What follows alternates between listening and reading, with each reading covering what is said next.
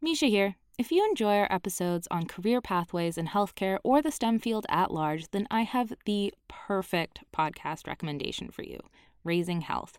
Previously called BioEats World, Raising Health comes from leading venture capital firm Andreessen Horowitz, the same team behind the acclaimed A16Z podcast. Each episode, Raising Health dives deep into the heart of healthcare, biotech, and AI with venture capital investors and A16Z general partners. Along the way, they explore the real challenges and opportunities in health and biotech entrepreneurship. So whether you're interested in building a new digital healthcare company or your company is advancing a new novel medicine, Raising Health sheds light on some of the opportunities and obstacles along the founder's journey. Not to mention, you'll hear raw insights, actionable advice from notable guests like Omada CEO and co-founder Sean Duffy and AI expert and Insitro CEO Daphne Kohler. Don't miss out. Follow Raising Health on Apple Podcasts, Spotify, or wherever you get your podcasts, and tell them I sent you. A science story, huh? These NYU scientists, I felt I figured it out. It was that golden moment. Because science was on my side.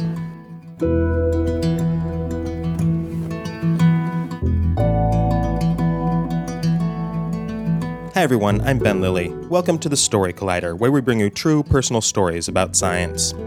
This week we're bringing you two stories about what makes us who we are, from our appearance to our memories.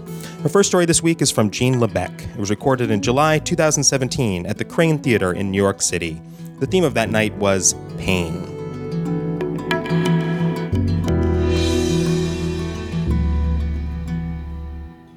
I'm dreaming.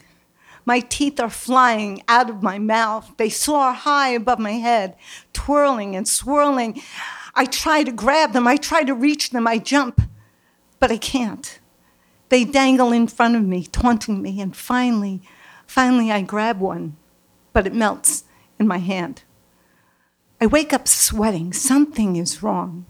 My tongue is pushing against a tooth on my lower right jaw. It's loose. It is so loose that I reach in and easily pull it out.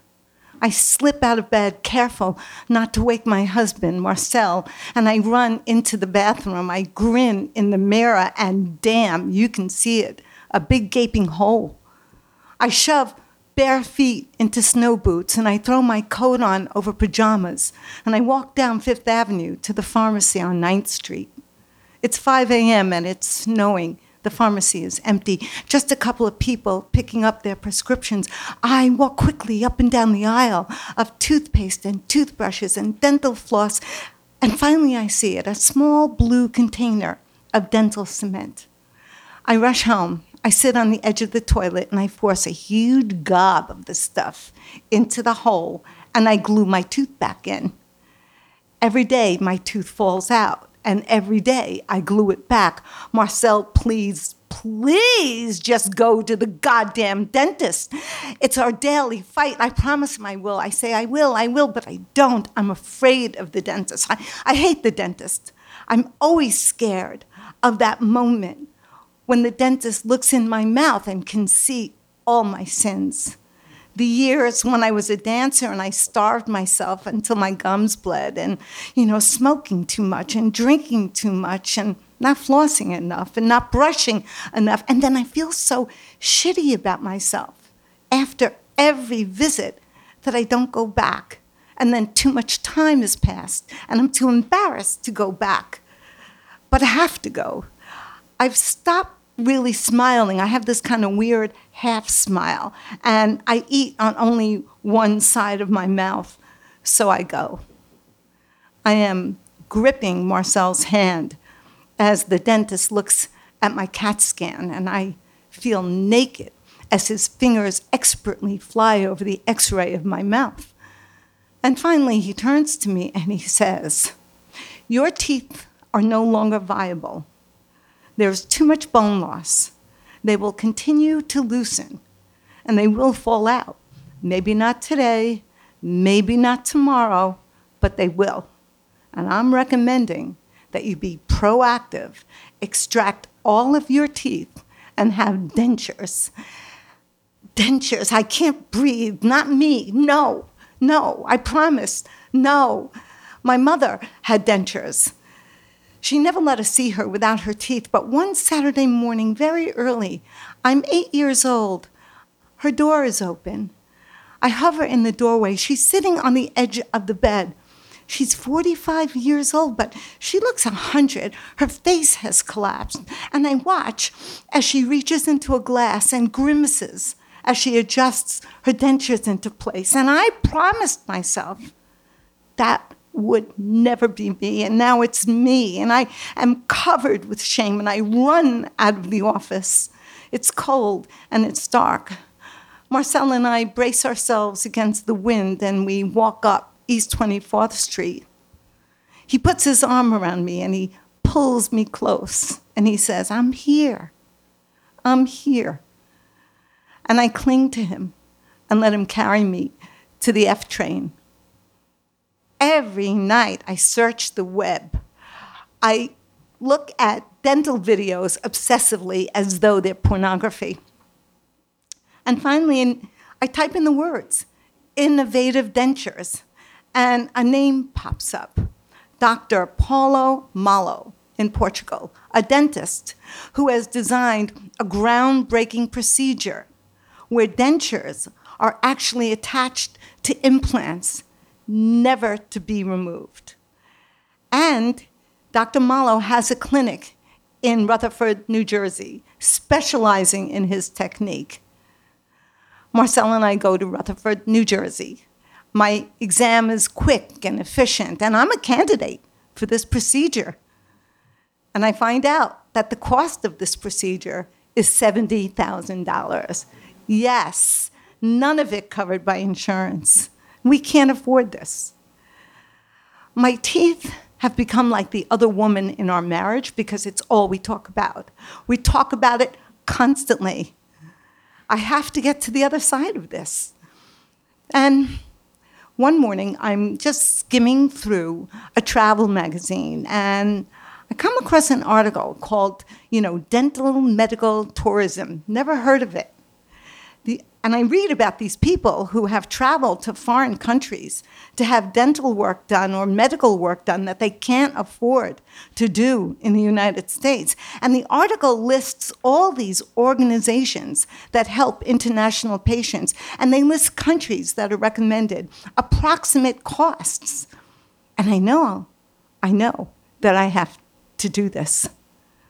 I research two doctors in Costa Rica who have been doing the procedure that Dr. Malo designed for many years. It's their main specialty. They're highly recommended, and the cost is manageable. And as afraid as I am about having surgery done in a foreign country, I am haunted by those words. Your teeth will continue to loosen. So Marcel and I fly to San Jose, Costa Rica, to meet and consult with Dr. Ferrer and Dr. Sirnes. We are in the hospital Catalica. We are on the fourth floor, sitting on a really long couch. Murals, beautiful large murals, line the hallways. Nuns and nurses just kind of swirl by. Marcel is really happy. He's cheerfully talking to a couple sitting next to us in Spanish.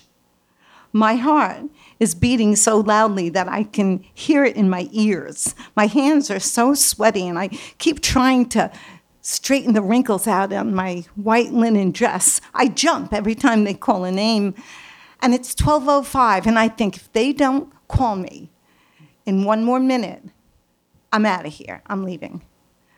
And then the door opens, and Dr. Ferrer comes out to greet me. Dr. Ferrer is a lot younger than I imagined. He's tall, and he's lanky. He's got black curly hair. He's really quick to smile. He would fit right into Williamsburg. He would. Dr. Sirnes is older. He speaks slowly, and he listens carefully. They ask me questions. I talk. I cry. They hand me tissues. We're a match. They explain the operation to me in great detail. It will be a 5-hour surgery. the first thing that's going to happen is they will extract all my teeth. And then 4 Zimmer screws made in Germany will be implanted in my upper jaw. And 4 Zimmer screws will be implanted in my bottom jaw. And a bridge of beautiful teeth will be attached, never to be removed. You know, I'm listening, but I get really, really stuck on the idea of Zimmer screws that are made in Germany because I'm Jewish. And growing up, my mother boycotted anything made in Germany. And I'm thinking, oh my God, a head of German screws. She didn't talk to my Aunt Sue for 2 weeks because she bought Goulden's mustard. It's 9 a.m. It's the morning of my operation. It's March 12th, a Thursday, 2015. I'm being prepped. The anesthesiologist says, okay, sweetie, take a deep breath.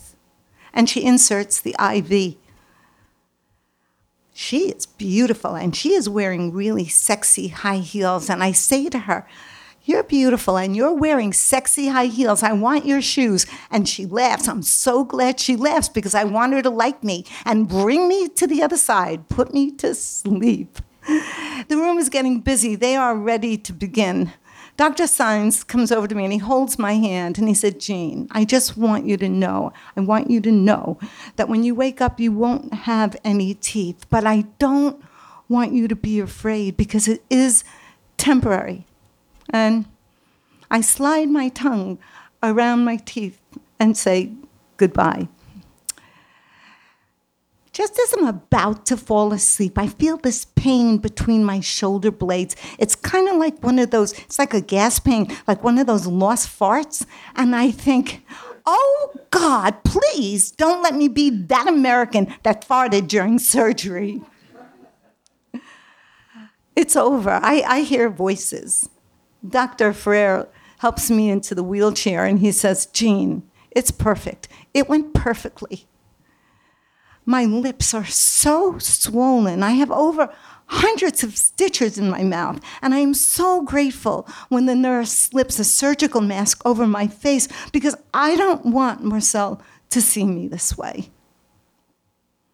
Marcel's wheeling me down the corridor of the hospital, and at the elevator, our eyes meet. I am so happy I have this mask on.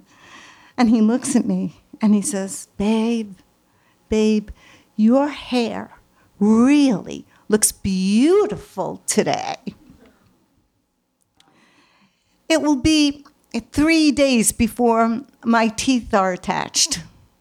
I miss my teeth. My face has collapsed. Words come out like bubbles. I spill soup like a baby. I look 100 years old. My face has collapsed. I spent hours, tedious hours, in Dr. Ferrer's office because meticulous measurements have to be taken in order for them to reconstruct my mouth. I say, I look 100 years old. He tries to make me laugh. He tells silly jokes. What's the difference between a toothbrush and a teeth brush?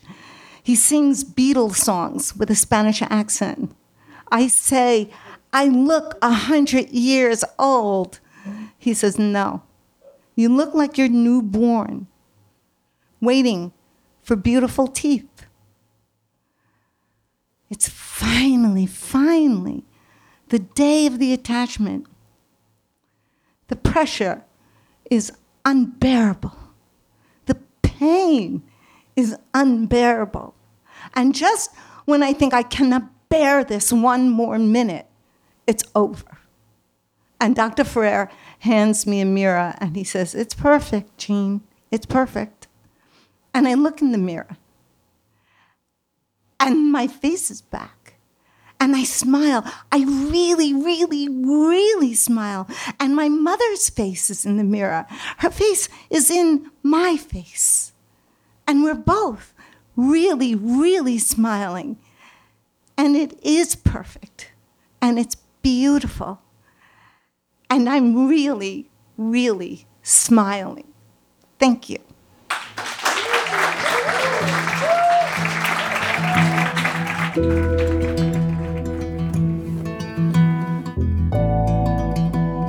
That was Jean Le Bec. Born and bred in Brooklyn, New York, Jean is a Moth Story Slam champion who has been featured on New York area storytelling shows such as Risk, Yum's the Word, and Take Two, as well as podcasts such as Risk and a week-long artist residency on Governor's Island. She's presently working on a solo show. Stay tuned for the next story after this message from our sponsor.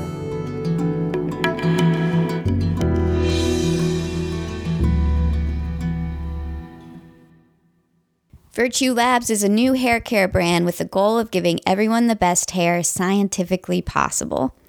That means more bounce, more shine, more strength, and more life for your hair. And right now, you can only find it in Virtue Labs' line of shampoos, conditioners, and styling products. Not to mention, each formula was created to address specific issues like heat damage, frizz, or thinning hair. In clinical testing, Virtue found a 67% reduction in frizz after 4 washes and a 95% reparation of split-ends after 5 applications. Ready to experience it? Listeners can now try Virtue at 10% off and get free shipping with the code Collider.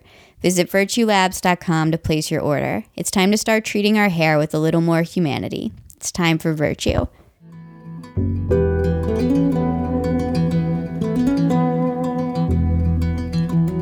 Welcome back. Our second story today is from Michael Lemonick. It was recorded in September 2017 at Caveat in New York City. The theme of that night was New Beginnings.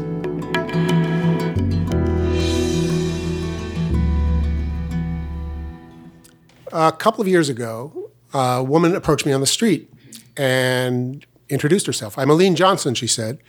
"I don't know if you remember me, but have you happened to hear what happened to my sister?" And it turns out this introduction was completely unnecessary because even as she approached me, I started flashing back to middle school. Aline Johnson and I played in the orchestra together.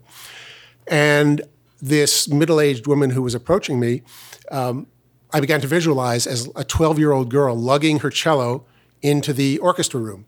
I could hear the voice of the director saying, "Aline Johnson, stop fooling around and tune up your cello." I could hear it. And actually listening back, the woman had a Midwestern accent. I didn't know it at the time. So I was having these two things going on at once. And I will tell you what happened to Aline Johnson's sister. But I have to tell you that this experience of seeing her in both ways, as the woman in front of me and the woman in middle school, the girl in middle school, that kind of stuff happens to me all the time. It happens for one reason, because I have a really good, vivid memory of events in the past, a very detailed memory. But it's also because I live in the town where I grew up. And so there are memory triggers everywhere. I see the faces of people walking down the street that I knew in the 1960s, believe it or not. You probably believe it. And the 70s and the 80s and every decade since then. And those trigger memories of my encounters with those people. Storefronts and sidewalks and street corners. I go to the local shopping center and I see the place where I held a girl's hand for the first time. And it just comes back to me. It's very moving. It was an exciting thing at the age of 14. I crossed the street at Washington Road and Nassau. And I flash back to third grade when the crossing guard yelled at me for not following his instructions. These things, I mean, it happens all the time, and you'd think it'd be overwhelming, but it's actually not. It's kind of comforting in a way. It's like reading a diary that you've been keeping since before you could read and before you could write. It's the story of my life. And, of course, that's the most important story in the world to me.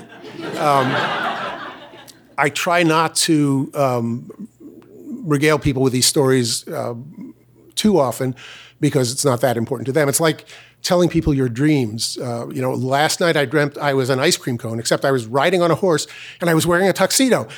And that's really intensely interesting to me. But for other people, it just doesn't have the same impact. But my memories are really important to me. That's what I'm trying to say to you, and that is why what Aline Johnson's story. Why it was so upsetting to me to hear and so sort of profound. What happened to Aline Johnson's sister was this. A few years earlier, before we ran into each other, Lonnie Sue Johnson had come down with a brain infection, viral encephalitis. And it's a very serious infection, and it might have killed her, but it didn't. Her friends got her to the hospital in time, but when she emerged from her fever, she had profound amnesia. She was what neuroscientists would call densely amnesic. And that's because the virus had attacked a part of her brain, the medial temporal lobes, and especially the hippocampus, where memories are consolidated and kind of stored away. And without that functioning, she could no longer remember most of her past. She couldn't remember that she'd been married for 10 years. She could not remember that her father had died a couple of decades earlier. In fact, when they told her about it, she grieved all over again for him, even though she had at the time. So it's this terrible situation. She cannot remember her past. But it was even worse than that. Lonnie Sue Johnson could also not form new memories based on her experiences. So they told her her father died, and she grieved. And 5 minutes later, she looked around the room and said, "Where's Daddy?"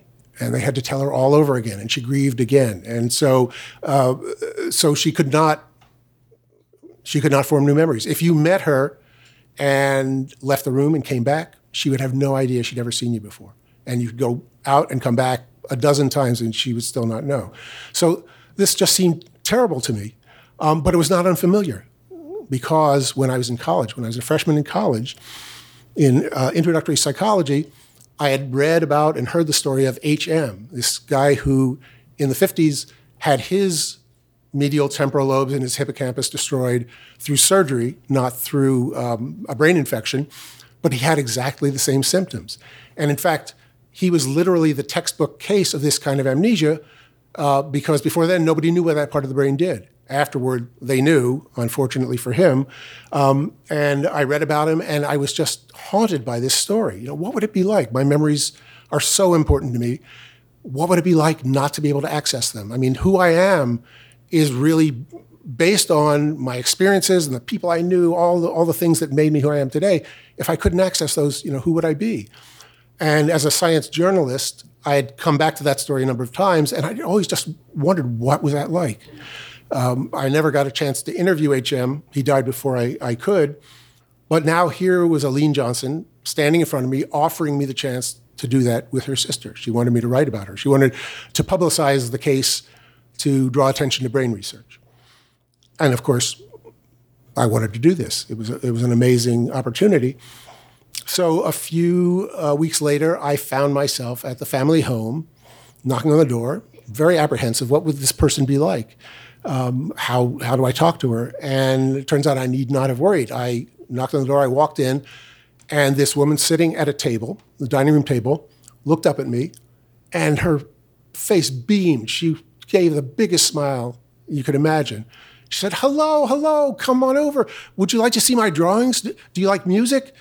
She was just so engaging and so warm. And so I came over and I looked at her drawings, and there were these elaborate, beautiful drawings of people and stars and moons and horses and airplanes interspersed with words and letters of the alphabet. It was very, very strange kind of stuff. But I didn't have a chance to think about it because she said, do you like music? Do you like to sing?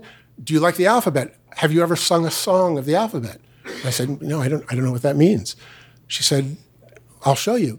And so she launched into this song. She said, and forgive my voice, she sang, "Artist beautifully creating delightful experiences." And she went on to the end of the alphabet, one word for each letter of the alphabet. And she was improvising the tune and the words as she went. It was amazing. I was really beginning to understand that this woman had more going on in her head than I could have imagined. But I came back and met with her again, and met with the scientists who were studying her, and met mostly with the sister and their mother, who has since died, to tell me her story, because she couldn't tell me her own story. And what I realized was that the music and the artwork didn't come from nowhere, because Lonnie Sue Johnson had been a very successful illustrator. She had drawn covers for the New Yorker magazine and for stories in the New York Times and book covers and artwork for corporate clients. She was really, really successful in her field. She was also a very talented amateur musician. She played the viola, When she was a sophomore in high school, she would sit in with the Princeton University Orchestra. She was good enough to do that. She also, it turns out, was a private pilot. That's why the planes were in the pictures. She owned two planes, and she flew all over the northeastern U.S. And she was a writer. She wrote a column for the local newspaper up in Cooperstown, New York, where she lived. And she was a businesswoman, a small businesswoman. She ran her art business, but also, I mean, as if she didn't have enough to do, she ran an organic dairy on the farm where she lived in Cooperstown. So she was this amazingly accomplished woman who had expertise in many, many different areas, unrelated areas, but a lot of them involved creativity, as opposed to H.M., who basically, because he suffered from severe epilepsy and had this operation when he was 27, he had no hobbies. He had no special areas of knowledge. So it became clear to me that this was an opportunity for neuroscientists to learn much more than they had. They learned a lot of basic stuff from him, but with a patient like this, who they were now studying, they could delve much more deeply into the subtleties of memory and creativity, and they were doing that. And so I went along to sessions of testing and talked to the scientists, and it began to dawn on me as I did that my initial idea that somebody with no memory would have lost herself. In fact, the working title of this book I was deciding to work on was The Woman Who Lost Herself. I thought it was very clever, and based on my own experience, that's what must have happened, and my editor liked it, so that was the working title. Very important to make your editor happy. But as I went along, I realized, there's something wrong with this conception.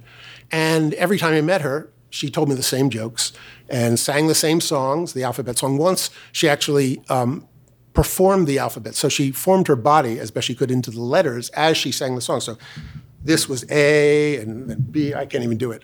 But and she would break up laughing because she was having so much fun. More than once, I watched her end or temporarily halt a testing session because she cracked the scientists up. She would make jokes in the middle of their tests, and they would just have to stop because they were laughing too hard. They would put her in the fMRI, and she was so happy, she would like dance, lying on her back, just sort of dance. They had, no, Lonnie Sue, keep still. We need to take a picture of your brain. So she was this delightful, engaging person. Once I did a formal interview, or I tried to, and it wasn't very easy because the conversations were very circular, and she kept asking me if I liked music and so on. But every so often, she would come out with something out of left field that just blew me away. So once we were talking, and she said, flying a plane is very much like playing the piano.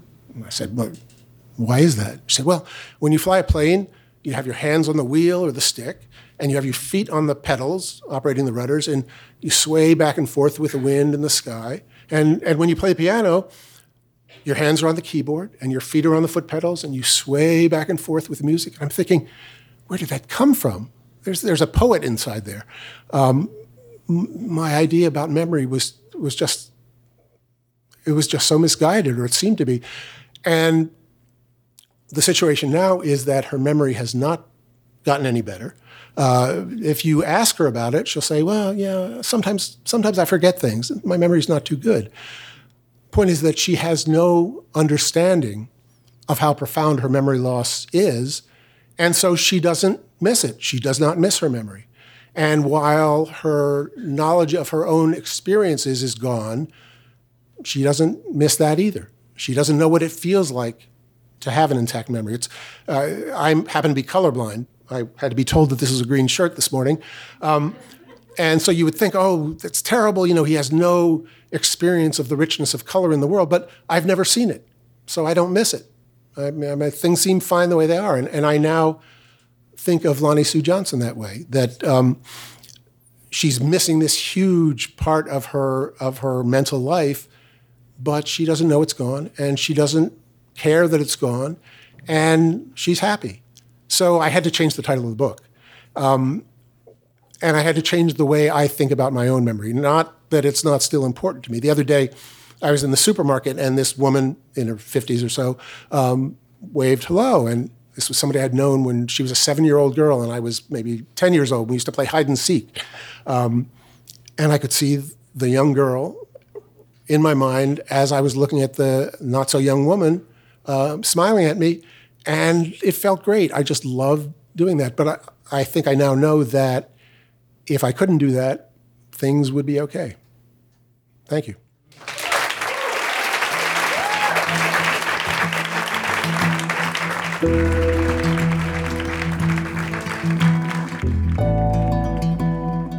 That was Michael Lemonick.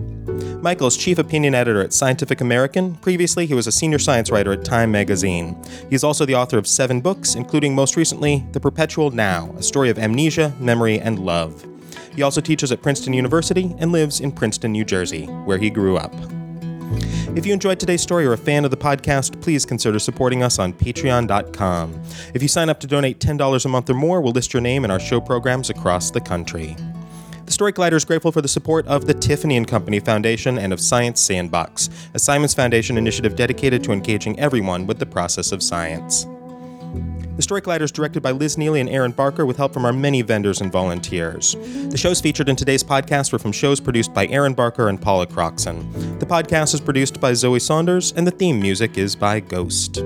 Special thanks to The Crane and Caveat for hosting these shows, and to my teeth and memories for remaining sort of intact. For now.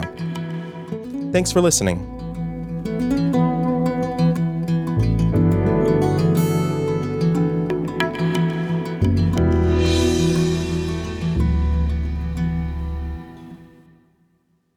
Virtue Labs is a hair care brand with a vision to give everyone their best hair with the help of an incredible new protein called alpha-keratin 60Ku. Alpha-keratin 60Ku is a whole human protein that's identical to the keratin in your own hair. As a result, it can fill in cracks from damage to change your hair's quality and appearance forever. Try alpha-keratin 60Ku exclusively in Virtue Labs' shampoos, conditioners, and styling products.